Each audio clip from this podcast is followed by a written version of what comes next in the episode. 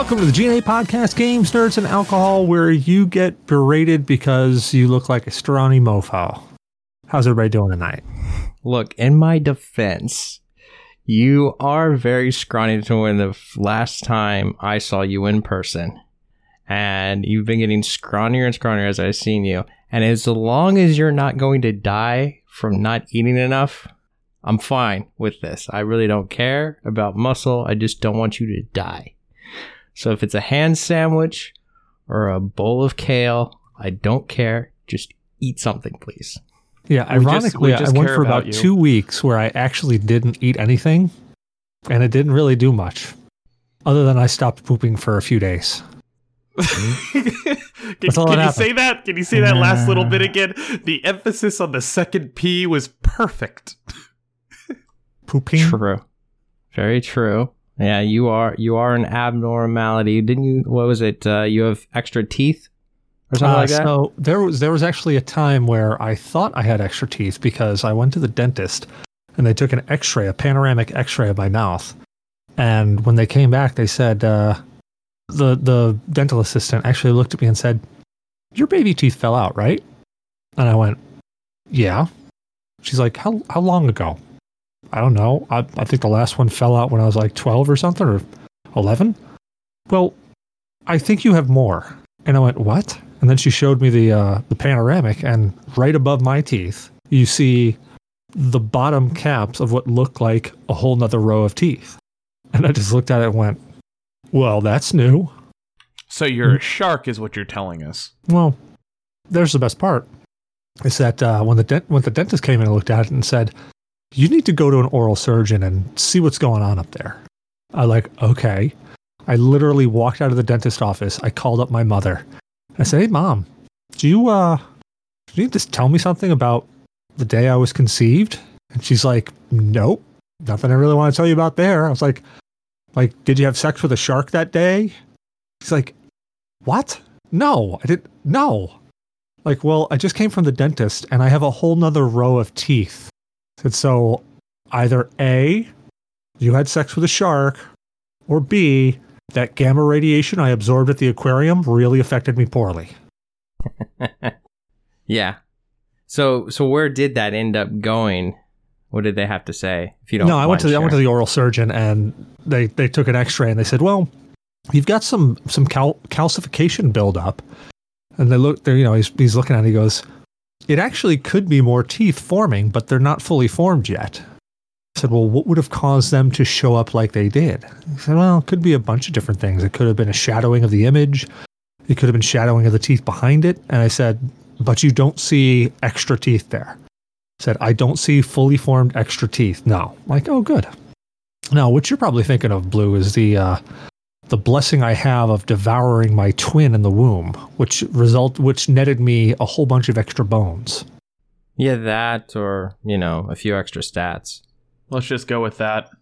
Well, yeah, because I actually uh, back when I was Jesus in my twenties, um, I went to the doctor and they had to take an X-ray of me, and, and Blue knows what I'm talking about because I'm I'm fairly long of a person, so I've I'm my torso's pretty long, and uh, they had to take two X-rays to get all of my lungs in the picture, and so when they took the two X-rays, you know I'm sitting there and I'm I'm counting all my ribs and stuff, and I'm going okay, so I have I have an extra set of, of floating ribs down at the bottom, which are really sucky because they really move around a lot.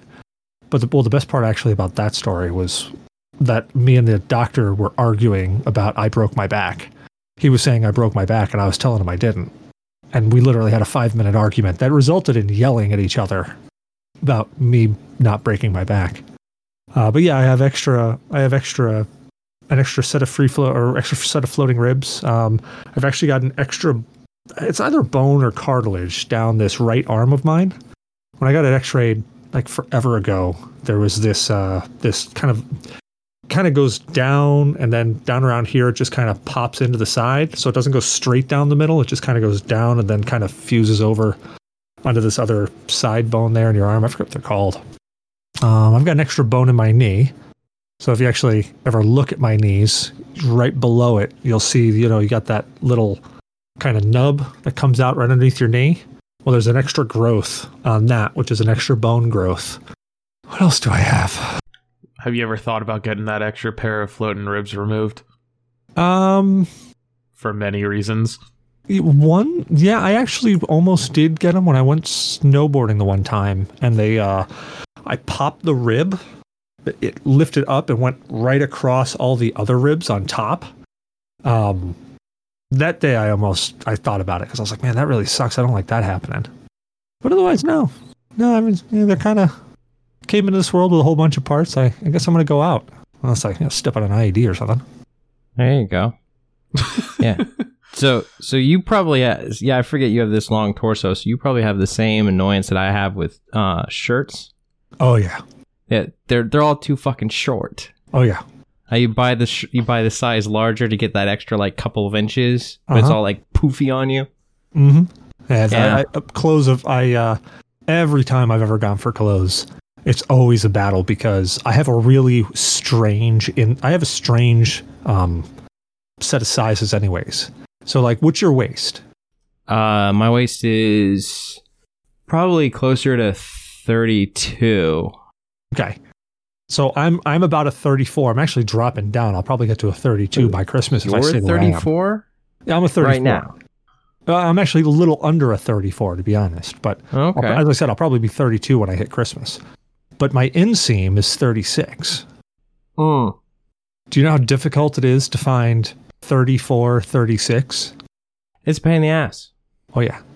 Yeah, the there's that problem. My biggest issue is like they have shirts from like the university and they'll have like the logo on them and I really like them. They're nice, Hmm. but they're too short because the tails aren't long enough. So I have to buy the tall shirts that certain places sell, like American Eagle used to sell them. They may still, but um, I'm not going to be, you know, 30 years old and wear American Eagle. So I f- think it's Eddie Bauer and Land's End are the ones that sell like the tall sizes. Hmm. And I've then seen I- him Hanes as well, and what is it? It's Croft and Ba- Barrow, Croft and Barrow. I always, yeah, uh, whatever. Fruit of the But yeah. Loom has it too. I can I always have a hard time finding them. Like it's not a standard thing. It's usually like a special order thing. So I can get away with pants because like I can get a 36, 36. 34, 36 is really hard to find. If I actually do drop down to 32, 32, 36 is going to be virtually impossible. Um, But Yes. my, actually, my bigger problem, the thing that's more annoying to me than pants, are shirts, long sleeve shirts. So being six and a half feet tall, I have an extremely long wingspan. Yeah. So trying to find shirts that actually come all the way down to my wrist, virtually impossible.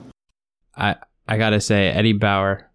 That's that's where I found like the best ones. Like all of my my favorite collared shirts, they stop right here on my Hmm. wrist, and then my long sleeves will stop right about just a little bit further down, and that's with my arm like this, not like down at my side. I'm talking like reaching out. Yeah. All all Like- of mine, if I reach out, end right about here. Yeah. You see, you see, you and I need to make more money so we can just hire a tailor and have our own clothing made. It's Or actually cheaper than you think to get brothel. shirts tailored. It really is. Like Men's Wearhouse, like nineteen dollars an alteration. You spend, you do their like three for ninety deal or whatever. yeah, I actually got uh I go to men's wearhouse to get my suits and stuff. Um Yeah. because getting a getting a, honestly there is nothing better than sliding into a, a nice tailored suit. Just it would- hugs you in the right ways and actually like accentuates the, your body the correct way it should. If you were in a tailored suit, it's hard not to look good. Yeah, it just it Yeah. feels good and you feel good while looking good. It's just man, it's just the simple things in life, man.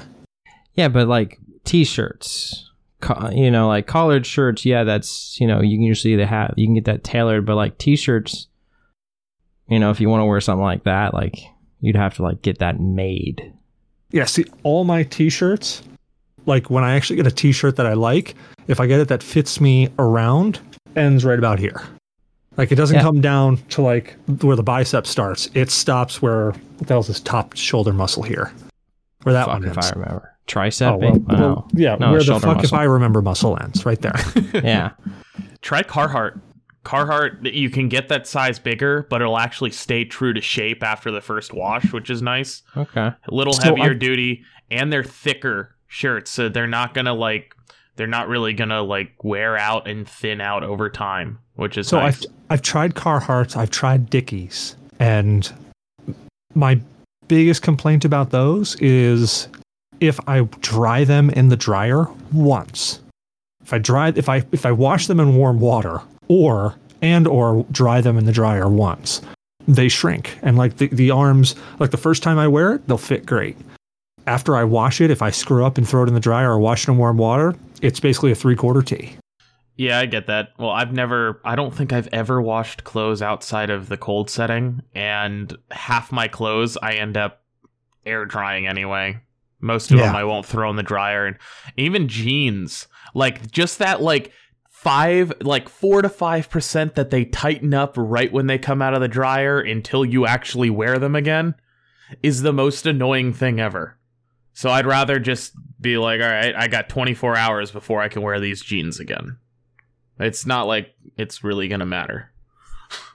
Yeah, Brit- Brittany gets really annoyed about my laundry. Like we had a discussion about how I need my laundry done because I'm like I'm very anal about this because I don't want anything shrinking. Well, But, I mean, uh, come on, let, let's take a look at you. If anything shrinks, it's literally going to look like you're wearing your little brother's clothing. yeah. Well, this is this is like one of those dry fit shirts, so it's it fits snugly. Oh yeah, there you go. Yeah, snugly. We'll go with that. Yeah, yeah, yeah. But yeah, we we need these sponsors. We need these sponsors for this show. Like let's let's get these guys on here and like yeah, Speaking of the show, we actually have to do the show, so we probably should start talking about I don't know, maybe games, and nerds. Oh, how about alcohol? Let's talk about alcohol. Yeah, that what are you drinking, Blue? Um, I am drinking a uh, New Belgium uh, Higher Plane IPA. It's a hazy imperial IPA. Uh, the Voodoo Ranger series of the uh, New Belgium uh, brewery. It's a limited release or something like that. It's not. Uh, it's not part of their traditional thing. Uh, it's it's a little. Uh, it's more. It's hoppier. It's definitely hoppier than their uh, juicy haze, and it doesn't have as much of a citrus taste to it. Just a little bit, but it's definitely got a hoppier taste. I think it's just a little bit bitter, a little more bitter than the than the juicy haze is, but it's not bad. Um, I like their their can art's pretty cool. You got a guy wearing, huh? I think it's called a key. What are the guys that wear um that do uh oh, what's it called? Brazilian Jiu Jitsu. The I think they call them keys or keys, something like that. Geese. Geese, that's Or it. gee. Yes. Yeah, there you go. So Yeah, why, yeah. don't you, why don't you actually show us the picture? We might be able to assist with that. There you go. Let's see. I'll move in a little bit. Oh, okay. Yeah. Well, it's more like a, a kimono. Like a kimono gi army ranger type looking Yeah, outfit. Yeah. Everything. the- Everything.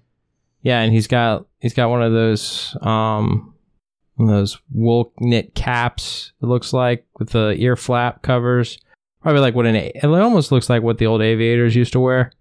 Hmm. And then he's got a bandana on top of his head, but it's a skeleton, and he's got a, a hop that's floating in front of him, glowing.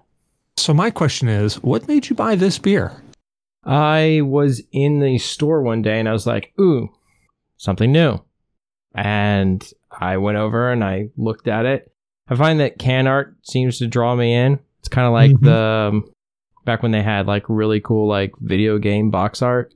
Oh yeah. Adroit theory gets me with that every time. Like, so do I really want a sour? The art looks really fucking cool though. yeah, so these guys, uh, you know, I've I've liked their beers. Fat Tire, that's one of my favorite. I don't remember if I've tried their wheat or their Hefeweizen, but um, I liked Juicy Haze, so I was like, why not? You know, I saw I saw Higher Plane, and then I saw Hazy Imperial IPA. So I'm like, why not? Very nice. So that's that's what made me get it. I'm not regretting my purchase. no regrets, man. How about you, Vintage? What are you drinking? I've got one more bottle left of Dogfish Head Seasonal, the Campfire Amplifier Milk Stout. And it is, it's literally a, a s'mores tasting milk stout that's not overpowering. You still get, because I love milk stouts to begin with. And the s'mores is by no means overpowering. It's almost like a hint into there, which is really nice. Yeah, see, I'm I'm weird. Like, uh, maybe I'm not weird. Maybe I'm I'm normal and everybody else is weird. But I'm a texture person, and s'mores has a very specific texture to me. So, like, if I drink something that tastes like s'mores, my brain kicks in and goes, "This is not right. This is not what this is supposed to taste like," and freaks out. Super I wonder, weird. there's probably some bizarrely long, hard to pronounce, like psychological name for that. Yeah, like anal bum covers or something. or the Holy Cross in the head. yeah, the magic cross. Magic, Cross. Yeah. I guess Holy Cross would work in this case because it's different. Oh yeah, yeah, through your skull and instead of your glands. So I guess I can see that. Well, what made you buy that? What made you pick that one up? 50% that it had the cool art on it, 50% that it's dogfish head. Hey, at, you can't go wrong at that point. No, and I've 100% because it's a milk stout. I've only ever had one dogfish head brew that I didn't like. It was a sour. I forget what it's called, like Sequentia or something like that. oh, Yes. it was like a farmhouse ale, though, wasn't it? If I no, remember no, it, it was definitely a, it was definitely a sour. No, it's I a when I- sour, but it's farmhouse ale was the Oh, type okay, of yeah. beer, if I remember Maybe. correctly. Yeah, I, I just remember I got it. I just remember I got it on tap because I was like, "Oh, Dogfish Head Sequentia. I've never had that before." And I tried it, and I literally sat there and stared at it, going, "I have to actually finish this because I don't leave a man behind." But this is going to be a struggle. I'm going to be taking some fire on this one. Really? That one Yeah. that one bothered you that much? Yeah, I just I, I don't know. I'm not a fan of sours. It was just like there was that one IPA sour I think you sent up that was really good. Screaming reels. Yes. And that, honestly, that's probably the first sour I've ever had that I actually enjoyed. It's a Yes. Kolsch Gose hybrid. Oh, is that it? Okay. Yeah, Sea Quench Ale. Maybe that's not the one I'm thinking of. They describe it as a margarita without all the sugar and Oh, then it was taking you straight one, to yeah. the beach. Yeah, it was definitely that one. It, it took me to the beach, but it took me to that part of the beach where the sewage outlet is. And, you know, you get that big blast right around it. Yeah, yeah, like a beach in Jersey. oh, boy. Yeah. Then we just lost all of our listenership in Jersey. Bye, guys. Sorry. Um, and I am actually uh, I'm drinking really lame. I'm drinking a uh, Coke Zero. What, what made you buy it. that? Well, honestly, it was the can art. It really was. like I, I I looked over and there was Pepsi one there and and there was like ginger ale, but I looked at this and I'm like, ooh, I like red. That looks like a target, like a bullseye. you like Ooh. the three colors, not just the one or two. This this red on black almost looks like a, a crazy post-apocalyptic Japan flag. I'm picking that up. Very nice. Yes, I like I like the post-apocalyptic Japan flag reference. Like that's that's very very good. Um, let me let me roll with that by talking about uh, evangelical. Evangelical. That sounds Yeah. super familiar. Yeah, it's the it's that one weird anime Oh, Where- yes, that's why that where- sounds familiar. Yeah, the the angels. So I went on to iFunny and there's one where it's it, someone had drawn it, sketched it out, and I was looking at it and I'm like, what the fuck? Okay, let me watch this. And at one point they're oh shoot. Trying to get it to start over again, but it's like if it was done by Michael Bay. I gotta say, I liked the original anime. It's really freaking weird. Mhm. It's kind of no, I'm sorry, it's not kind of. It is a mind fuck. But this version, like just the short, like whatever this is, maybe like a minute or two version, like the Michael Bay thing, like it's so much more like, yeah, I can get behind that. Like it's like explosions, and the kid instead of being this wimpy, like I don't know, he's like, "Fuck yeah, I'm gonna do this. I'm excited." You know, it's and he's like, and he wants to screw everything that walks. You know, which isn't really much different because that's what the kid wants to, but he's a little more suppressed about that. Sorry, spoilers. God, that just reminds me. Have you guys seen the movie Hot Tub Time Machine? Right? Of course. Yeah. Oh Great my movie. god, Blue. I know. Like, like this is a movie that is it's great to watch the first time just for the shock value, but the second time sucks. But just when you were talking about wants to wants to bang anything, there's a scene in that movie where they go snowboarding and they fall down the hill and they get literally do like the worst yard sale ever, and they all look at each other and like, I don't, I don't hurt. It doesn't. That didn't really feel that bad. And one guy's like, "Uh, bad. I feel great. Uh, I want to fuck something. You know, he just screams it on top of the mountain. and it's like, I don't know why it just, what you just said reminded me of that scene in that movie. I guess I'm just Anthony DiNozzo. Yeah, that's the bald guy in it, right? That freaks out about that. Yeah. I can't remember whatever his name is. Great comedian. He's always out there and weird. Yeah, he ends up it ends up making frugal instead of Google. Lougle, Lougle, because his name is Lougle, Lou. Lou. I love the go. He gets all the great tech companies, but the best part is he makes um what's his name? Uh the big black guy in it, Craig, uh whatever is you know who I'm talking about. Yeah, I know who you're talking about. Yeah, he makes sure that Craig doesn't take his wife's like half of his wife's name. like that's his big accomplishment. He couldn't care less that he founds Lougle, Motley Lou, doesn't matter. It's the fact that his best friend has his own last name and isn't sharing it with his wife. Yeah, there are some really great one-liners in that. Oh, dude, remember when that guy was supposed to lose his arm? And the, he's in the elevator and he's got his arm through it. And the guy's like, "We gotta help him." And the guy's like, "No, no, man, it's fate." No, God, it's like a slow motion guillotine. And you just see the elevator going up with the guy's arm stuck out of it. It's going up and then it stops and it goes down and then goes back up. And he's like, "How? Why would you take that from me?" He's like, "What the fuck?" It's also like the slowest elevator. Like they're all standing there watching this. Like normal God, yeah. elevator, it'd be up to the next floor within a couple seconds. Here it's. Mm, mm, mm. Oh God, yeah, yeah. The, the movie's like the movie is hilarious the first time, but after that, you know, like oh it God. holds up It's if like- you give like it Gary about a year gap. What's up? If you give it about a year gap between watches, it holds up. You don't Yeah, want to watch it too frequently than that, though. I don't. I don't know. I don't know. I, I, I maybe I could turn around and watch it again now, but I tried to like a couple years after it came out. I, I watched it like when it came out, and then Mhm. I waited a couple years and watched it again with somebody else because I hadn't seen it, and it just it didn't have, just didn't have it. You know, like did I get some on my face? Oh God, don't, dude, it's pineapple, man. I'm fucking with you. That's what friends do. No, he's no, it's not pineapple. It's, hand, it's, it's hand soap. And so, oh god, tastes like pineapple. God, it was uh fucking hilarious. It's it's a it's a funny it's a funny movie. But, Half uh, of the funniest, darkest shit is the bald guy in it. Oh, yeah. Absolutely. Everything Dude. that's dark. When the two guys are when the two of them are standing there and they're about to have a threesome, they turn the camera around showing her walking into the into the uh into the what's face, and then they pan back to them and he's already nude, completely nude, and the other guy's standing right next to him with a shocked look on his face and looks over and like, what the hell? It's like, come on, dude, we gonna do this or what? No. huh? No. more for me. And he's like, oh, no, don't don't worry, dude. You just you know, just got you don't want to be like a full on rager. You want to be kind of like a semi. Here, let me help you, dude. No, no, it's okay, man. Friends start each other off. It's okay. It's not gay. it sounds like uh, what's that movie with um, Are you thinking of American Ryan Pie 2? Reynolds, Dane Cook? Oh no no no. There, are there were waiters and Dane Waiting? Cook. I think waiting. That's it.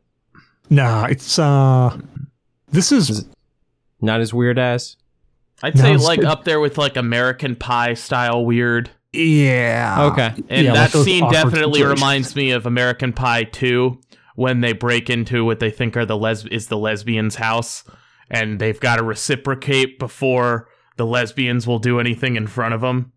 Oh, and Stifler's full on willing to take one for the team. He's dropping pants. He's doing everything.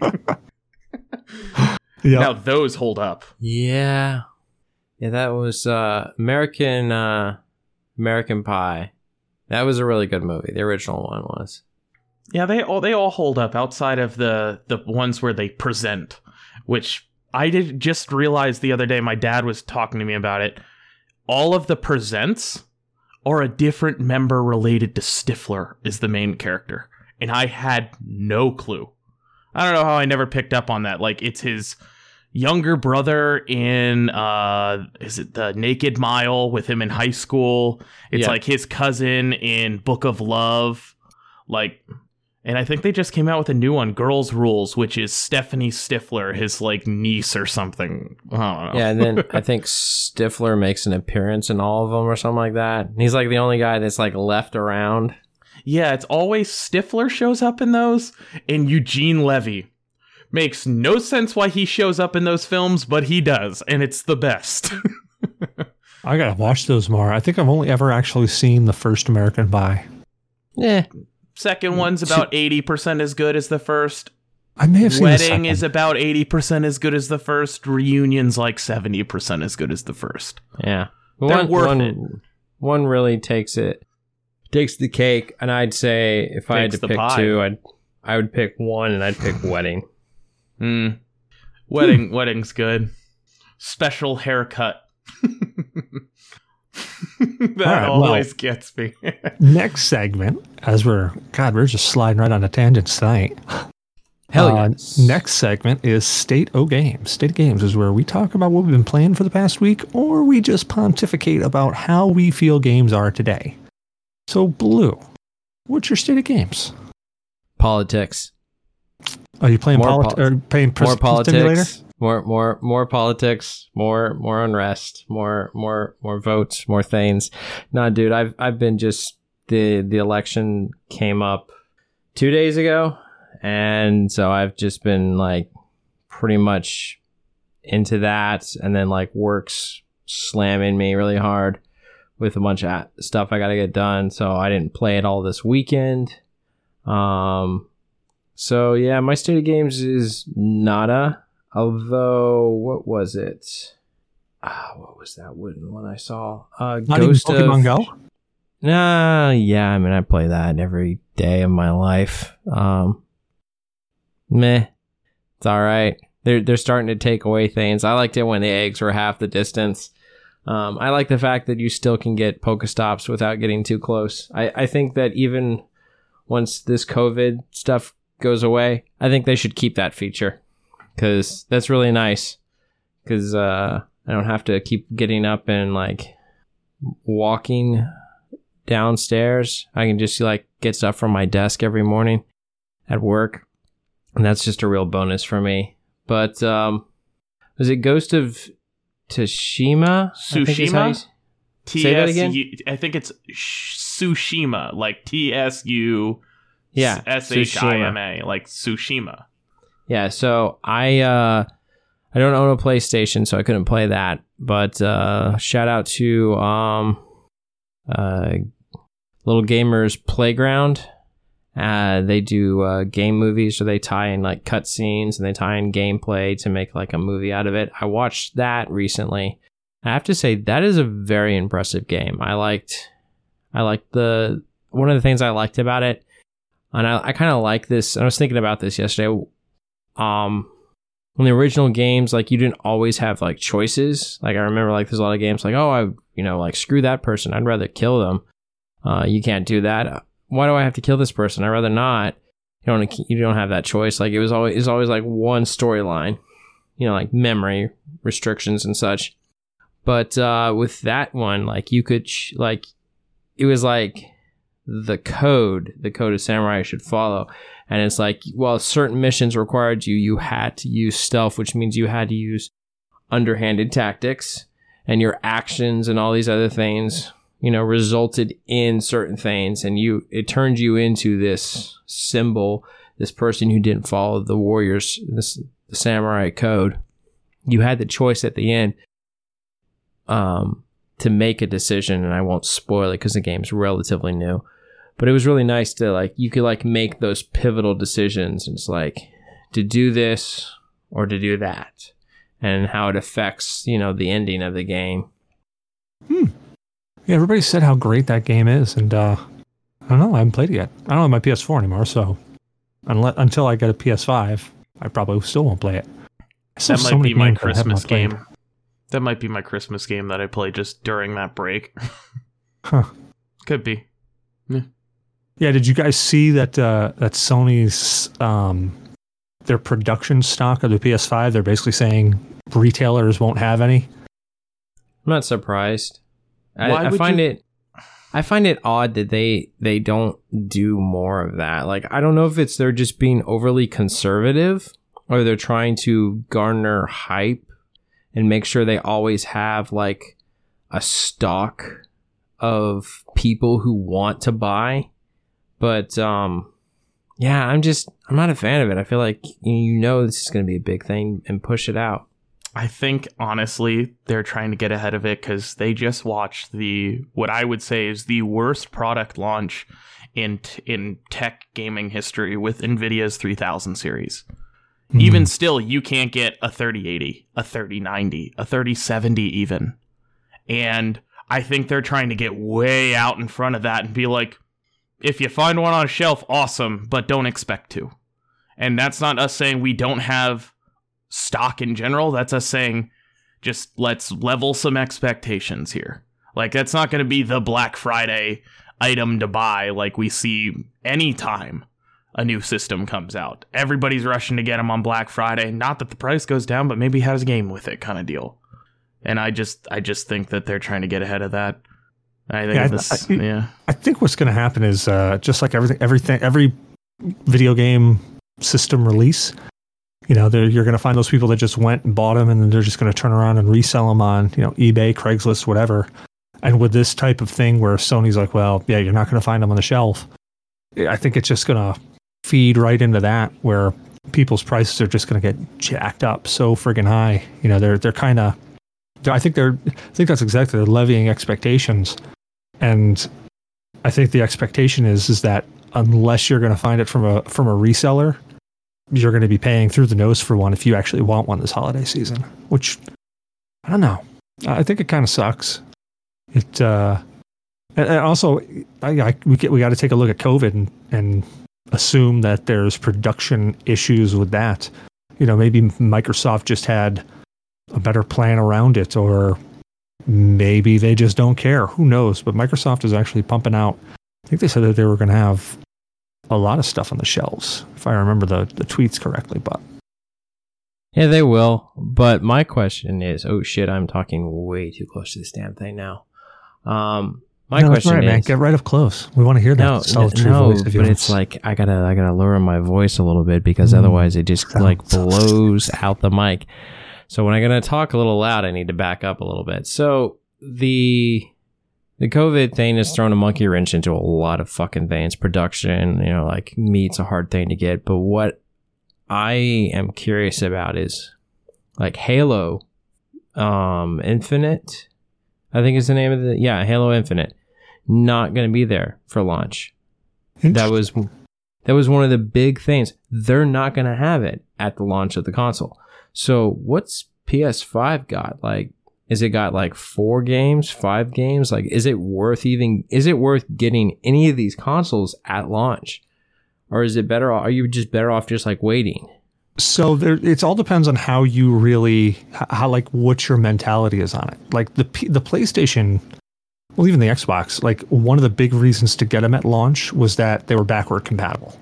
And I know that the Xbox is going to be backwards compatible with a lot of stuff, and so is the PlayStation. It's going to be backwards compatible with a lot of different games.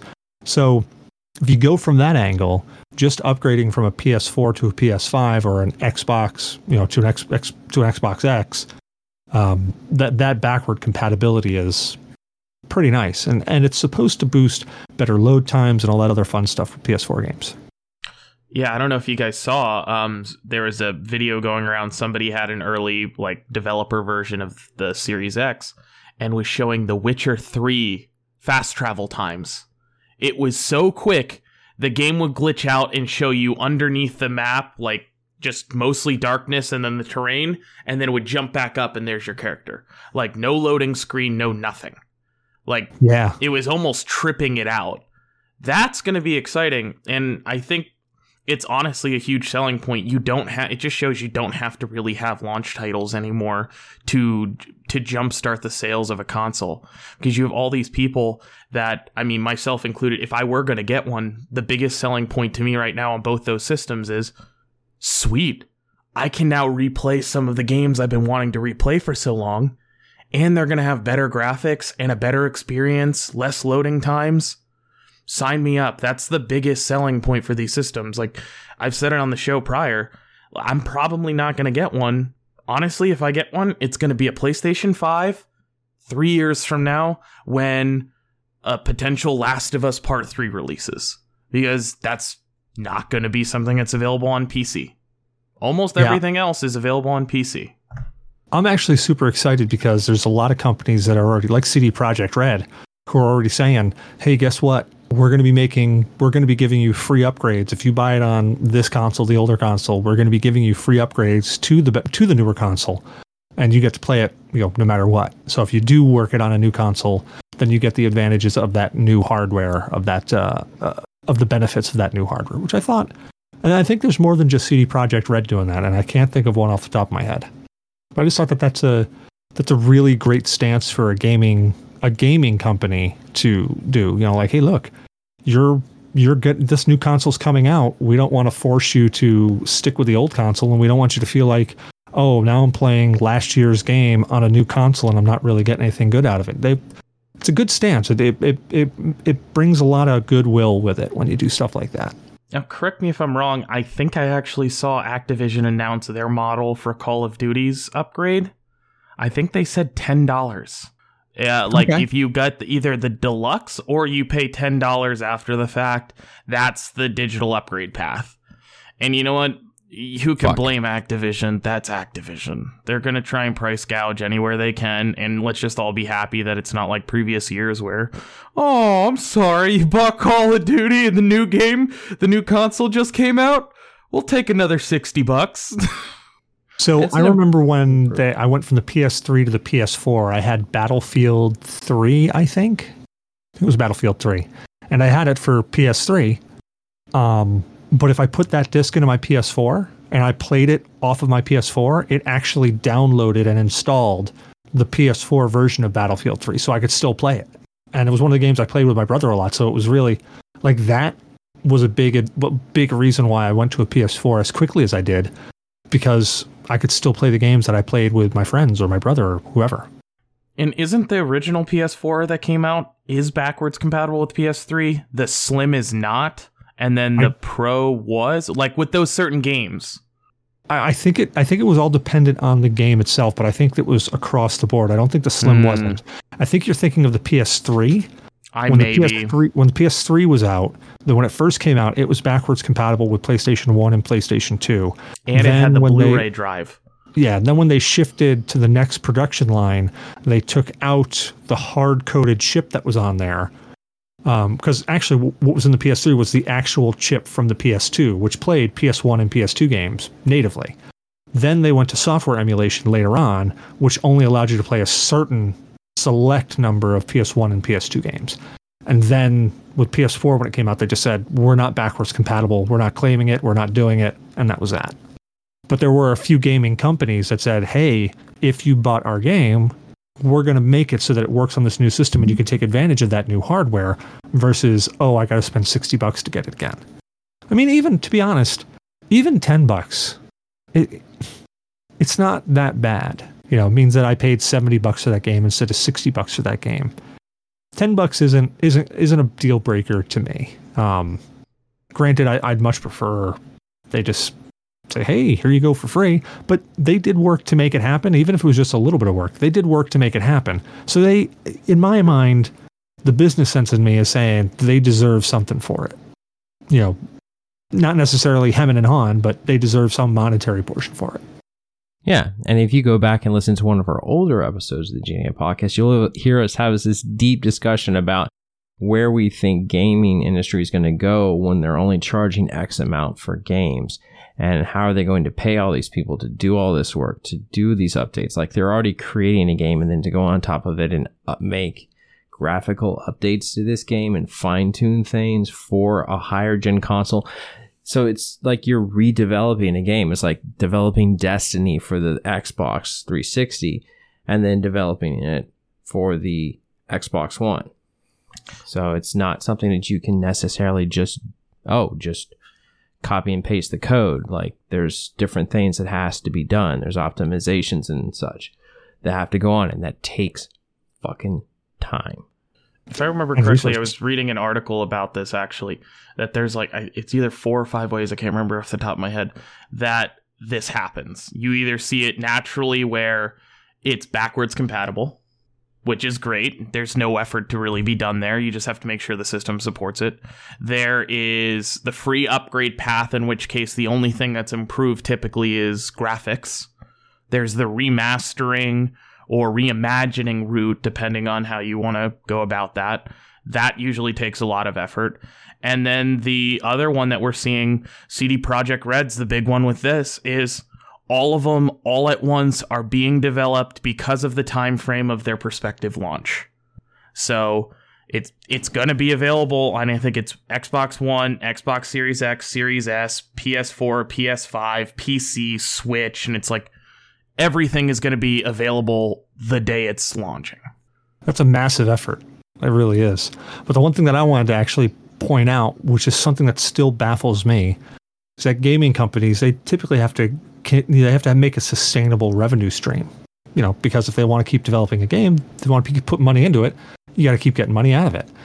How the hell is Hello Games, maker of No Man's Sky, how the hell are they doing it when they're not doing paid DLC? Like, what sorcery is happening there?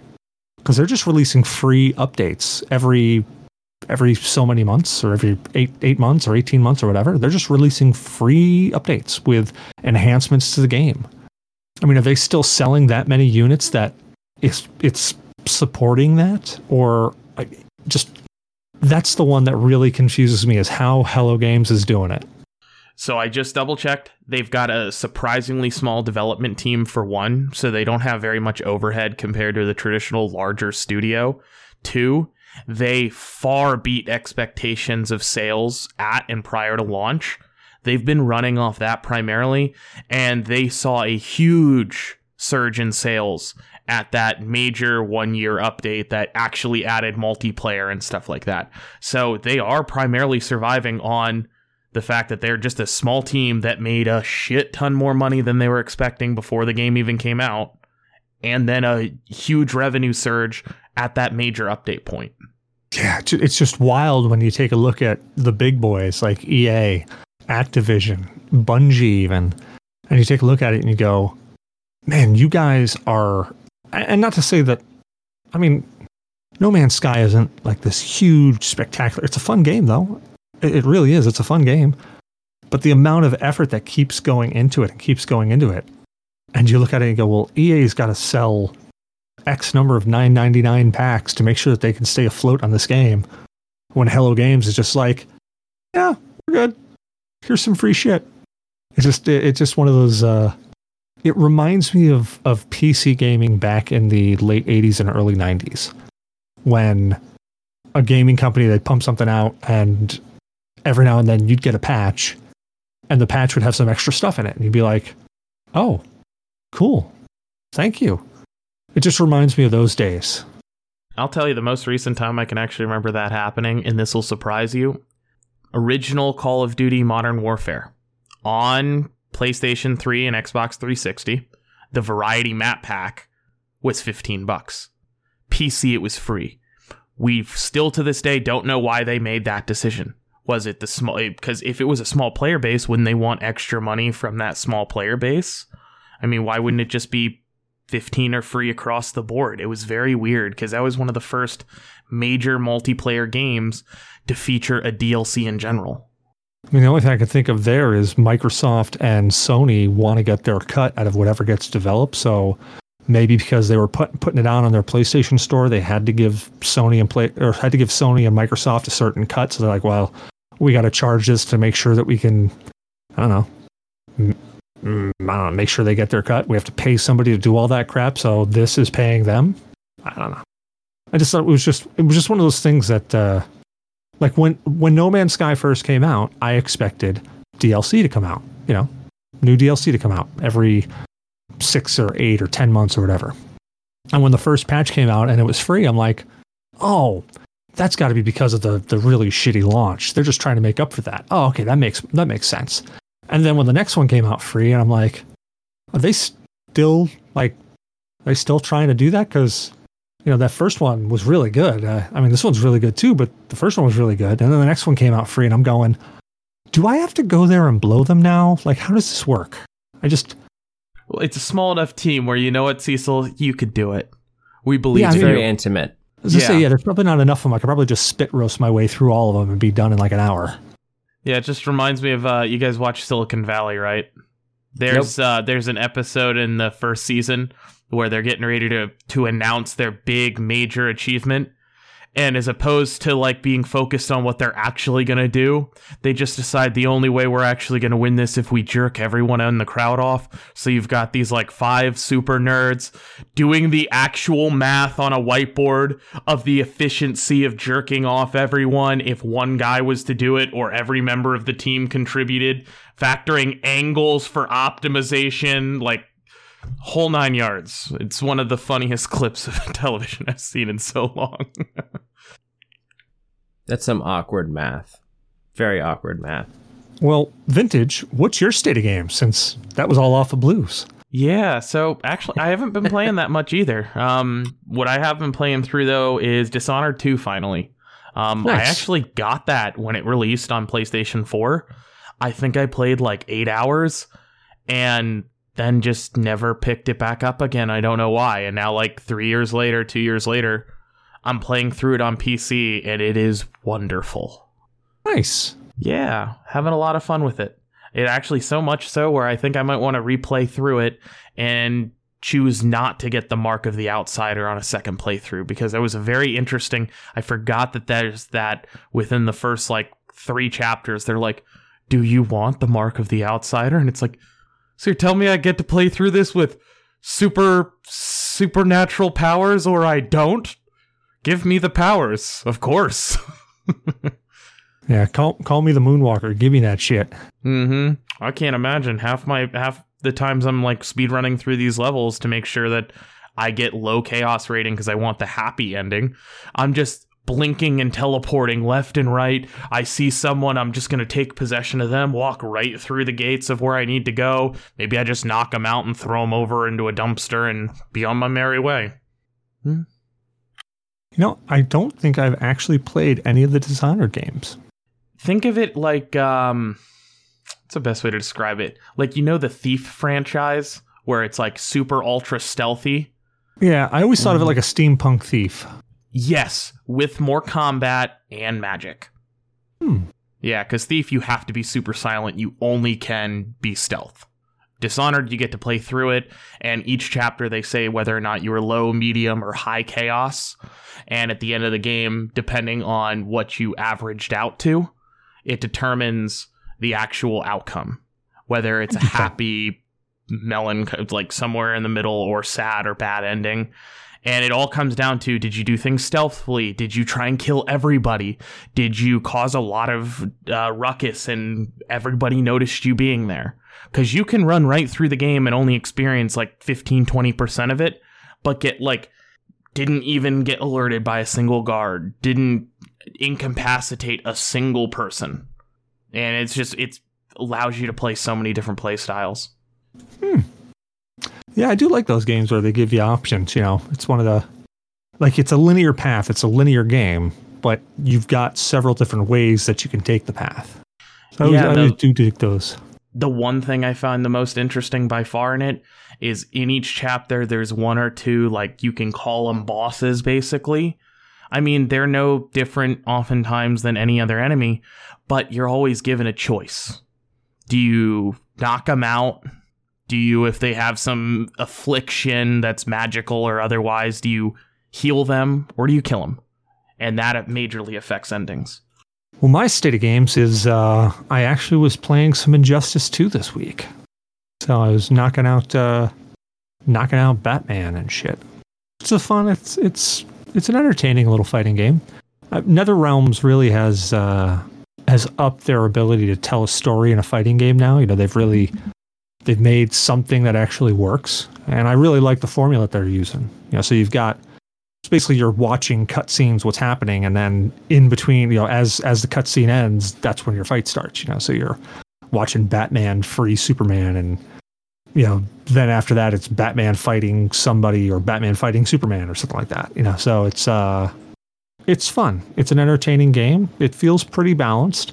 You've got certain characters that are are better than others. Like I think the Flash is just like some of his combos and stuff are just stupid easy to pull off. Um, it's fun. You get it's got a pretty good roster of, of people that you get to play as in the DC world. The story is fun. Um, I haven't in the first uh, Injustice they did this interdimensional thing where you had I'm guessing it was like you know the true DC canon line jumped over into an alternate dimension and found this you know this injustice or the or the regime I think is what they were called. But this one seems to be just in that world. It's not. It doesn't seem to be interdimensional travel this time around. So it's uh it's entertaining. Um, I think uh, Brainiac's the the big bad boss in this one. So you're you're fighting off Brainiac in a huge like world takeover thing that he's doing. It's definitely entertaining. It's definitely fun. So it's If a you haven't played any- storyline very similar to like a Super Smash Bros. kind of game where you've got the intermittent battles that do actually make sense story wise, but you obviously have to play through them and then you get more cutscene to develop the story. You Well, fight actually, again, more how cutscene, net- develop the story. how NetherRealm does it is they'll like for instance the the opening scene it's uh, Batman and Robin are scoping into I forget where but they're they're gliding into you know they're flying in to go check on something and then the uh you know they get their the Batwing all of a sudden gets taken over and they start flying somewhere else so they eject and then they glide down. And then like one of the first fights is it's Cyborg. Cyborg is the one that was basically taking over the bat the bat jet or the batwing or whatever you call it and he took over the controls and told it to go back home. Well when they jumped out all of a sudden they land they have a conversation with cyborg and then you know they fight. Uh, and at the end of that fight you know cyborg's knocked out on the ground and he's like well here we're doing this. Oh they were going to they were going to check out what what was going on with superman or something. Um and they, then they end up in arkham asylum and they start talking to you know they start beating up the inmates or trying to ra- wrangle them back in and then superman shows up. And then you know you're talking to superman and then the fight starts you know. It's like it's it's seamless from where you're t- you know the the cutscenes happening and you're watching and then it just goes straight into the fight it's it's seamless how the story goes and then they'll cut to a different scene you know a d- couple of different characters talking and doing stuff and then you're following them and that's the action and NetherRealm has done that with Mortal Kombat as well and I really it just I think it's a great way of telling a story and still having a fighting game. It's really entertaining, really fun. Have you watched the uh, the DC movies like Superman Returns, Justice League? Oh yeah, I've watched most of the animated movies. What about the newer ones that they've been putting out? The I think Chris Nolan maybe had been directing some of The, them. I know new, he did. the Sup- new 52 stuff. yeah, the one that has Calvin, what's his name in there? Where uh, Ben Affleck played Batman. Yeah, and it, like the big live crossover was what Batman versus Superman: Dawn of Justice. That was like movie two, basically. 'cause Yeah, you and then they had they Origin Justice of League. Superman, Origin of Batman for one movie, and then Justice League. Yeah. Yes. Um, so have you seen those? Oh yeah, Cecil? You've seen them vintage. So they've set it up pretty much for Darkseid to step in. But they could come up, you know, the next Batman movie that's coming out is got the Penguin and the Riddler, I believe. Good The old one where they- Oswald Cobblepot. Yeah. Uh, where I think Oswald and Oswald Edward Cobblepot. Nygma. Is Oswald Cobblepot? I think I've heard he was being played by Colin Farrell. No, no, that's his that's his name of the character. Is, is the name of the penguin? His real name is Oswald Cobblepot. Yeah. Well, no, I, I thought that they were. I don't know. I heard something about Colin Farrell being in that movie for some reason. No, uh, blue, blue. The Not not I the know. penguin's normal I know, person I- I in know. this. It, okay, okay. I know sure. who the I know who Oswald I know who Oswald Cobblepot is. I believe that someone said that he was being played. The actor that plays Oswald Cobblepot, the Penguin, is Colin Farrell. I hope he's in I a really can't cat see that. I can't. Yeah, I heard. I, I heard. I saw it somewhere, and I was like, I I don't care how much makeup you put on someone. That that's gonna be kind of weird. Well, then again, Um, I never saw Michael Keaton as Batman, and he is Batman. Yeah, true. So, um, so for the next time that they do like a Superman movie, do you want to see more people from the Darkseid, like realm, or would you want to see something like maybe like Brainiac? Oh, geez, if they did, um, So who's that actor? that's Colin Farrell. That's Colin Farrell, and that's his transformation into the Penguin. That's Okay, so it kind is of true then. creepy. That's really Alright. creepy. But back to my my question. So the next next Superman movie they make with Calvin, whatever his name is, Yeah, the guy who played The Witcher. Um, what do He you want to played see? the Man of Steel before he played The Witcher. It's just funny that you Yeah, just referred to him. I know, him I know, I know. Harvey for those- Cantel, Harvey Ca- Harvey Canvel or Cantel or something. Yeah, Is that's his it. name? Harvey. Yeah. Um, Henry Cavill. Henry Cavill. There you go. Combination of what everyone was saying. Yeah, I mean we were we were close. Exactly. I mean I may not have said every little syllable, but yeah, I said all the words.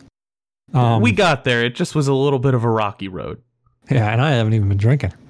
If God, you know what? Like to be honest, the the live action DC stuff, it just hasn't captured me. They just, uh it really just felt like after Nolan's Batman trilogy, that they just went, "Oh man, it works so well. Let's make everybody dark." Like, no, not everybody's dark. You know, you can actually use a brighter palette for a movie. It's okay. I honestly think the bigger issue, though, is actors did not want to remain in the role of Batman quite the same way as, say, for instance, Chris Evans wanted to remain in the role of Captain America in the Marvel Universe. That, I think, is a little weird because I do remember Nolan saying in interviews that this is the Batman he wants to introduce into the larger universe, but then. Um, shoot, I'm spacing on the actor that played him at the time. Ben Affleck. No, Ben Aff- right no, before no, that. no, no. Before that. Oh, Christian Bale. Christian Bale. Christian Bale did not want to sign on beyond the three movies in the Batman trilogy. It's like, why? You're Christian Bale. You're going to make so much money. You can just sign the first three now, see how much they actually make, which, as we all know, is a freaking shit ton, and then Mhm. sign on for more. But they just have this issue of nobody wants to remain Batman, and it's a little weird. Ben Affleck only did three movies. Two, Kind of. technically. Two. Yeah, two. But Really? it's like- because Well, cameo was in the other. Yeah, he was a cameo in Suicide Squad. Yeah. But it's like, come on. And it is it's a little frustrating because if DC ever wants to reach the the level of Marvel, the first thing that they need to actually figure out is a consistent cast. Someone that wants to remain in that role for the duration of a major saga line. I don't think they're going to find it though. It's just th- th- they they just have done such a poor execution of the DC movies. I, mean, the- don't know like- about like- poor. Well, okay, so Christopher Nolan's Batman, the first one, Batman Begins, was pretty good. The next two, meh, they were okay. I think the I think the development of the Batsuit, like watching the Batsuit evolve across those three movies, was the most entertaining thing across all three movies. Because it was like, oh, they're actually developing this and making it functional. Geez, I've never actually seen that. That's awesome. Uh, but you know, the the storylines just I don't know. They they were good. They just didn't really grip me as much. And Man of Steel, man, I got the same gripe I always have, and it just it it wasn't Superman. Um, it just it it didn't feel like Superman. It it felt like I don't know. It it just it felt like they were trying to make Batman with Superman as the lead. It Uh, now Wonder Woman, Wonder Woman, I'm going to say Mm. was was great. I, I enjoyed Wonder Woman. They made that work. They made that feel good. I really really enjoyed that. Yes, and then I think we can all agree that Birds of Prey is probably their worst movie ever. I haven't seen Aquaman yet, so I can't make that call. I've seen Aquaman. I have not seen Birds of Prey, but everything I hear about Birds of Prey is, yeah, they dropped the ball on that one. Yeah, it almost feels like though that after they lost Christian Bale as part of that trilogy who they wanted to stick with, it sounds like especially in the Batman role they tried to make this out to be kind of like the James Bond series where you get one actor for a certain number of films. They are all somewhat interconnected, but primarily just within the films those actors star in.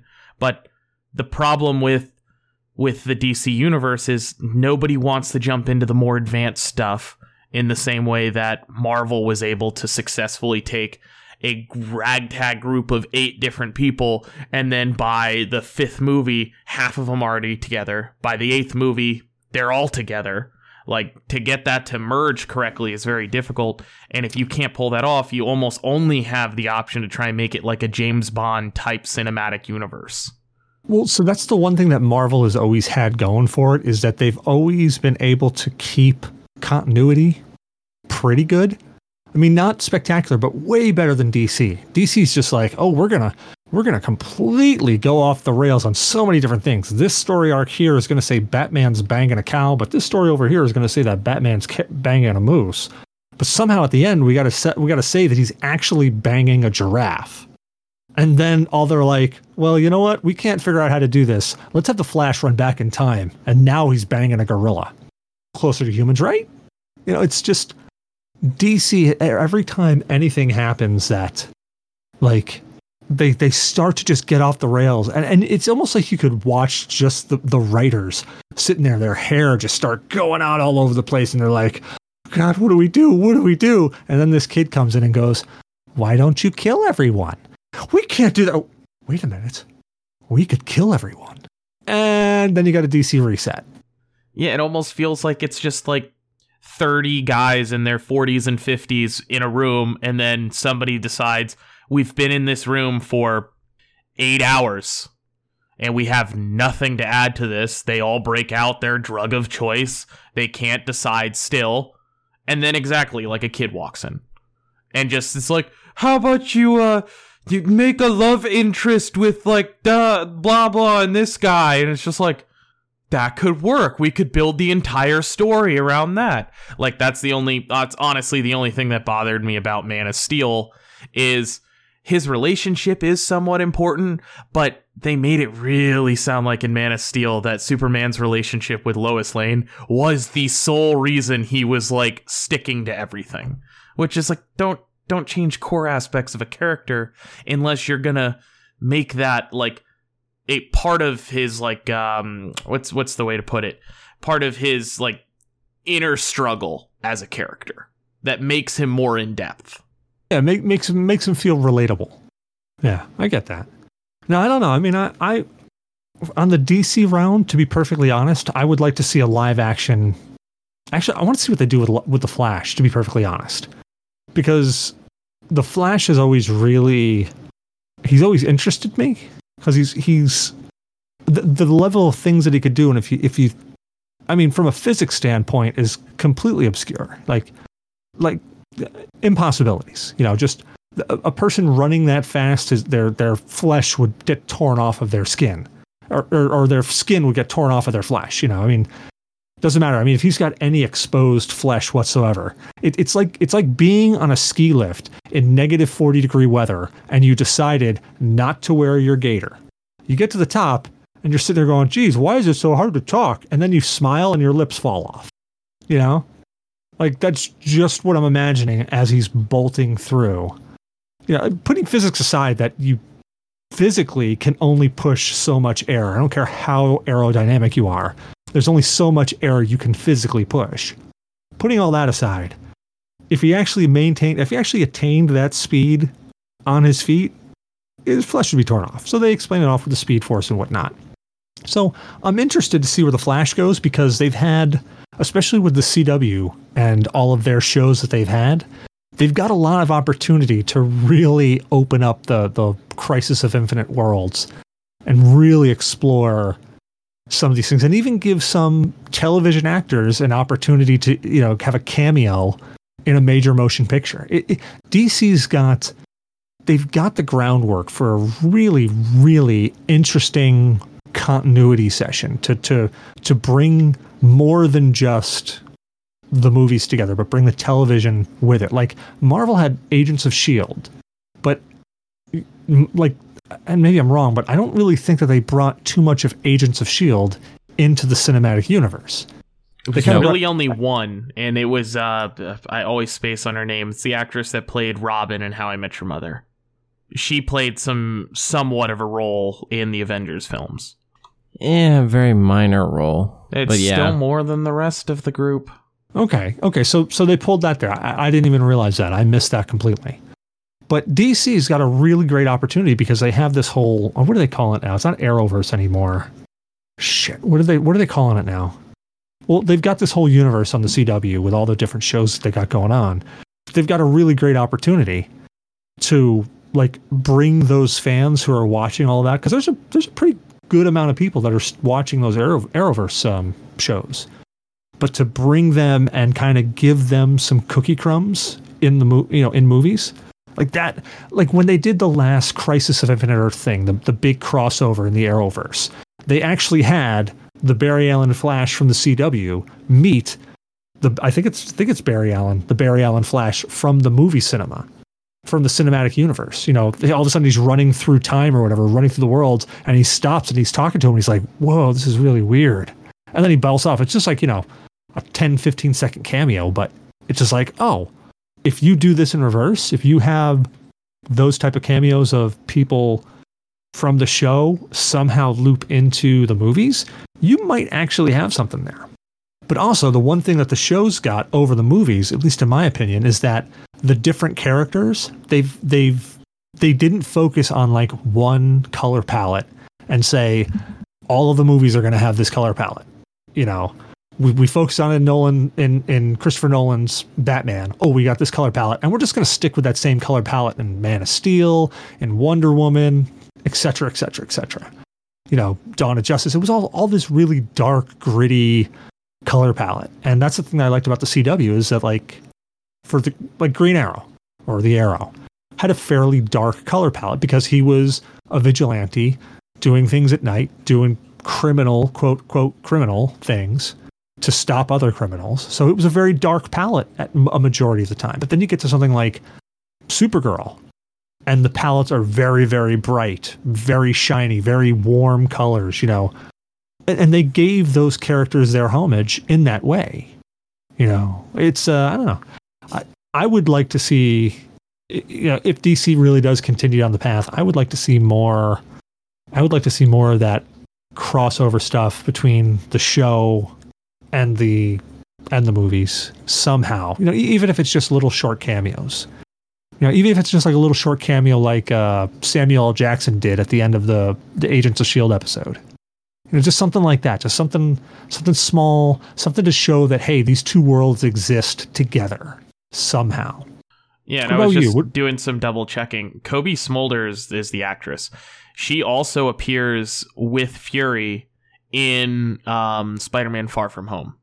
Oh, okay. So like she actually has more involvement than I thought. I thought she was really just in uh the first Avengers and then Endgame and that was it. Or no, she was the one Infinity that took over as she was the one that took over as director, right? temporarily, if I'm not mistaken. Okay. Now I know who you're talking about.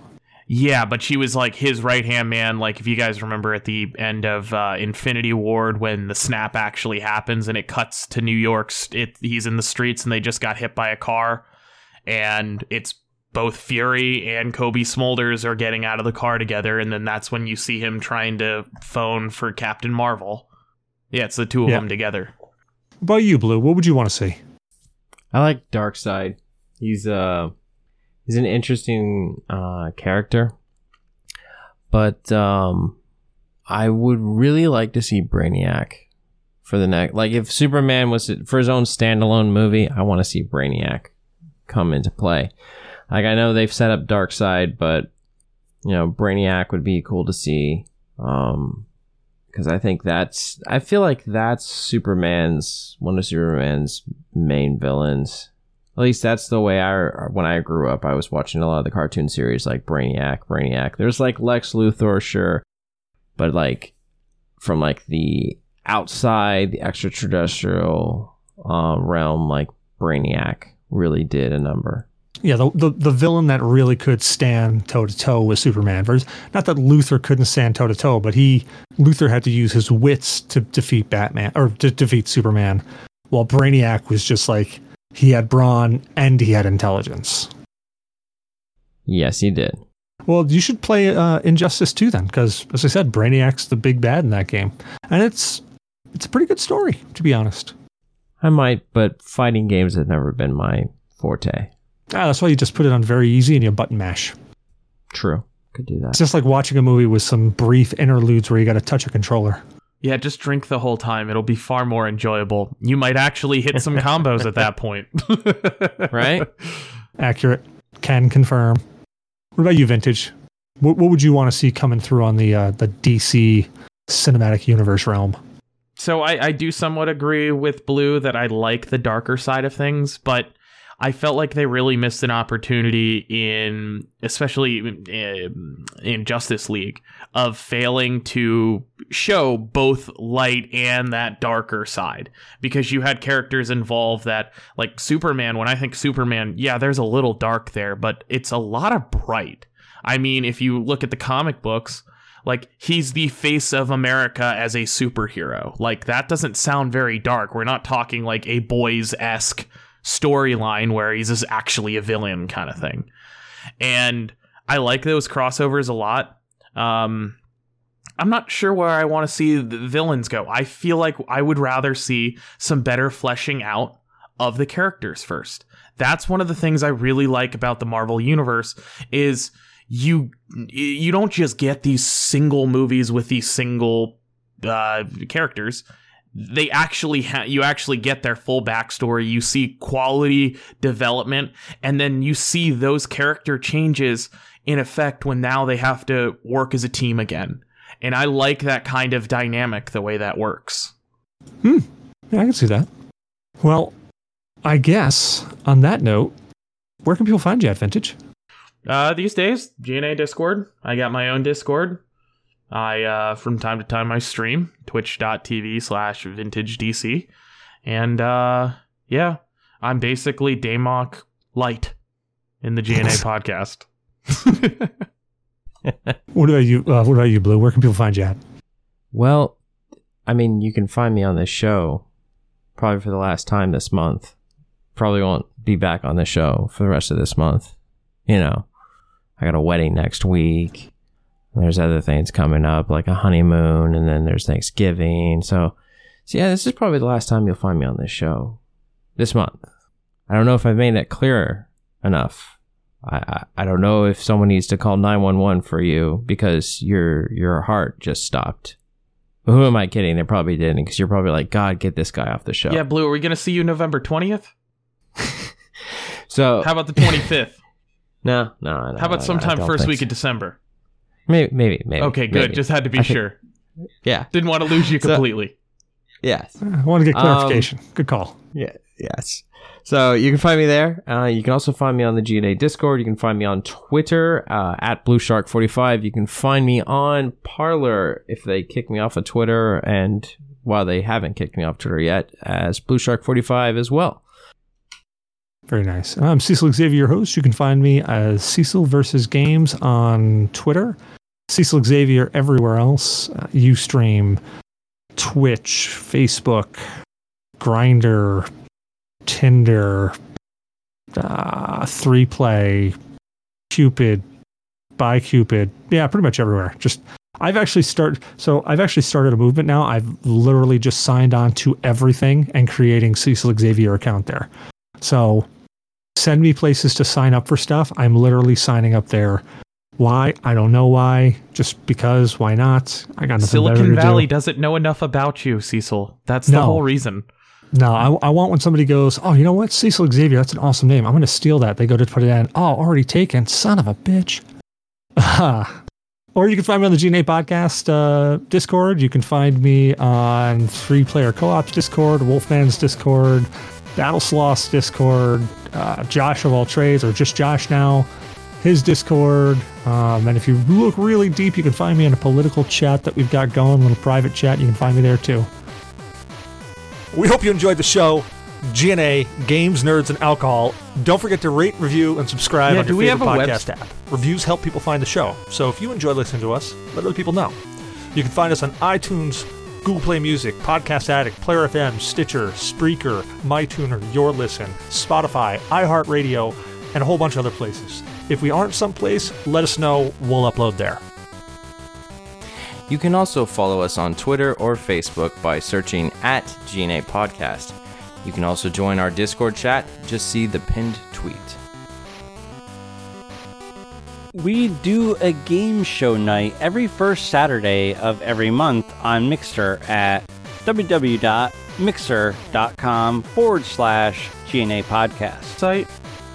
Join us every Wednesday night at 1930 Eastern Time on cast.gg for Anime Night, hosted by Blue Shark 45. And join us every second Saturday of the month for Horror Movie Night, hosted by Zyberblood. We want to thank Morgan BS Photography for our artwork and logo. Check him out at morganbs.com. And please email us at GNA Podcast at GNA in your DNA dot one with all your questions, comments, or death threats. We would love to hear from you. And last but not least, Website. Blue, do we have a website? We do, ladies and gentlemen. What is it called? If you are so inclined, you can go to http colon forward slash forward slash www dot nerds read interesting slightly interesting really not interesting. Yeah let's just let's be honest with you. Absolutely boring quotes from video games. No they're not from video games. We've lied to you. They're actually from textbooks. The textbooks that you hated in school. Dot com. Or www.gnapodcast.com. Thanks, Blue. Well, gentlemen, thank you for joining me tonight. Have a great evening. Appreciate it, Cecil. You too. Night, everyone.